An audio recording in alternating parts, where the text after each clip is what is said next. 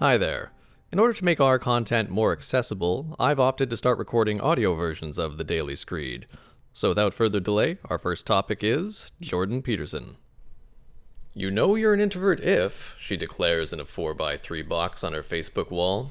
The irony, of course, being that you'd be hard pressed to find any introvert who feels a tumultuous need to announce their introversion. In fact, you could go as far as to say that such an announcement is the most confounding act an introvert could do.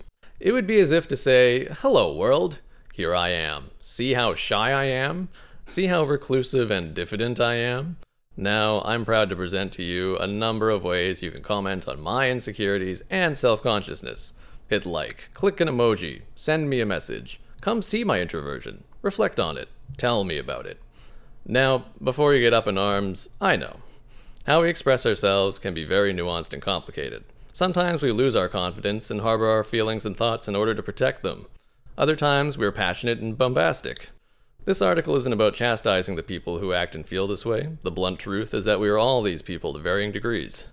No, this article is about something, or someone else entirely Jordan Peterson. Why do we care about introversion and extroversion? Is there any merit in evaluating these traits? Some think they offer some predictive measures. Carl Jung did. Others think they bear little more worth than the results from a Which Disney Princess Are You quiz. Given my preceding comments, it's probably not difficult to tell that I'm certainly of the latter group. Dr. Peterson is not among us who turn our noses up at such an enterprise, though. In fact, Peterson is so compelled by these kinds of traits that he subscribes to a full set of them the Big Five. For the uninitiated, those five traits are openness, conscientiousness, extroversion, agreeableness, and neuroticism. Now, admittedly, Jordan Peterson is not the inventor of these traits, and their use as a descriptive tool is widespread in personality psychology. What I asked previously was Is there any merit in evaluating these traits?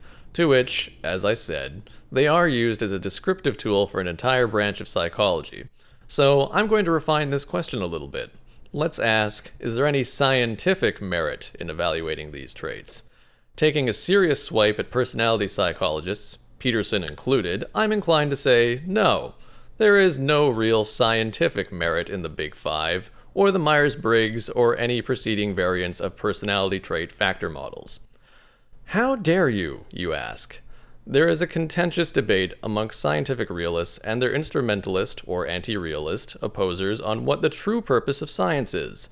Despite their differences, one point that both sides have unified on is that the worth of science is entrenched in its explanatory prowess.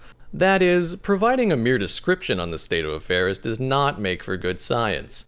Allow me to give you an example of the trap that seems to ensnare academics and the general public alike. Suppose that you are on the fifth floor of a 10 story building. Someone asks you, Why are you on the fifth floor? You respond, I'm on the fifth floor because there are four floors below me and five floors above me. What I'm alleging is that this is not an explanation for why you are on the fifth floor, but is merely a description of what being on the fifth floor entails. An adequate response to the question would be more akin to I'm on the fifth floor because I walked into an elevator and pressed the appropriate buttons, which activated a set of counterweights and machines that brought the elevator to the fifth floor of this building. This is an explanation. I'm asserting that personality trait factor models only commit to providing descriptions and do not provide adequate scientific explanations in regard to behavior. What these models call for is that we A. recognize the different traits that are commonplace in cultures, and B. that we adjudicate which of these traits are the most common and simplistic in terms of their conception. This is commonly known as the lexical hypothesis, which serves as the basis for many personality trait models. This is not a controversial fact, and is readily admitted by Lewis Goldberg, whom is the primary inventor and proponent of the Big Five. He states that the individual differences that are most significant in the daily transactions of persons with each other will eventually become encoded in their language and can be composed into a theoretically compelling structure, or taxonomy, for all personality descriptive terms. The unfortunate reality is that the analysis of these kinds of trait models only provides information on how the traits relate to one another and does not provide much in terms of an explanation for how those traits actually function. Further, I'm not alone in this kind of criticism, especially in regard to the Big Five. Prominent psychologist Jack Block, writing on how the Big Five lack any theoretical backing, claimed that a proper model is more than a simple listing of personality variables or domains asserted to be sufficient. It should be an integrative model of organized personality functioning. Given these prefatory remarks, the five factor analysis can be recognized as descriptive only, statically so, rather than a dynamic model. Now, I've been poking holes in personality trait models, especially the Big Five, and I promised you an article on Jordan Peterson. A quick visit to Peterson's ResearchGate will reveal an abundance of academic articles that are based on the analysis of Big Five traits. A large number of these studies involve a sample of individuals taking a questionnaire and then self reporting their answers. The questionnaire is typically designed such that the resulting statistical analysis will allow Peterson to compare Big Five traits to whatever agenda he's set for that article. Sometimes this will be relatively innocuous, such as when Peterson explores extroversion, neuroticism, and the prisoner's dilemma, giving a trait model interpretation of a classic game theory problem. Other times, the agenda is a bit more heavy handed, as the title of Why Do Conservatives Report Being Happier Than Liberals? The Contribution of Neuroticism suggests. Granted, the issue I take with both the innocuous and the controversial articles is not laden in the methodology, but rather Peterson's discussion that follows the results. As stated by Dr. Jack Block and myself, the five factor analysis is vacuous in regards to theory. As such, this gives Peterson the luxury to construct a study, then provide whatever theory he wants in the discussion section of his article as an explanation for the statistical results. The damning result is that the statistics are purely self referential, and the ensuing theory based explanation is created post hoc to fit the statistical analysis. What this means is that the core of these studies are unfalsifiable. This allows Peterson to prove virtually any point he desires as scientifically correct. This is not science. In addition to articles that argue liberal minded people are miserable and neurotic, we're also presented with Peterson's endeavors into public media. On his second venture to the Joe Rogan Experience podcast, I recall an exchange wherein Peterson and Rogan were discussing whether young women ought to pursue a career or rear children. Some of us maintain that these tasks don't have to be mutually exclusive and that we could take measures to make it easier for women to do both, but that's a different topic for a different day. To which Peterson is all too eager to declare that women ought to focus on having children and that, and I quote, Maybe they have another purpose that transcends that, but that's rare. It's very, very rare. I would caution any women listening, if they're young, not to be deluded into the idea that their career will be of such high quality that it self evidently trumps having a family. You have to have a hell of a career before that is the case.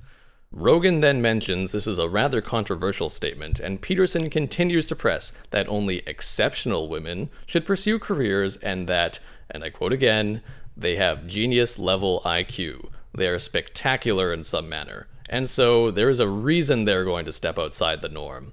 That is, according to Peterson, if you're a young woman, unless you're going to be the next Einstein, he thinks you ought to put down that pen and paper and start looking at cribs and strollers. So be it. I can agree to disagree with Peterson on these topics. Where I take issue is that when he makes these verbose statements, he does so on the legitimacy of his academic credentials, to which, if you have ever braved a forum or comment section filled with Pearsonites, you'll be inundated with claims that Peterson only speaks in scientific truths. Therein, according to his followers, it is now a scientific fact that women ought to be barefoot and pregnant, jettisoning all their aspirations in order to meet their true self fulfillment.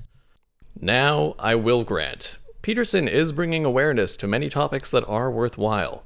In particular, I too think there are free speech issues that plague many campuses and academic institutions.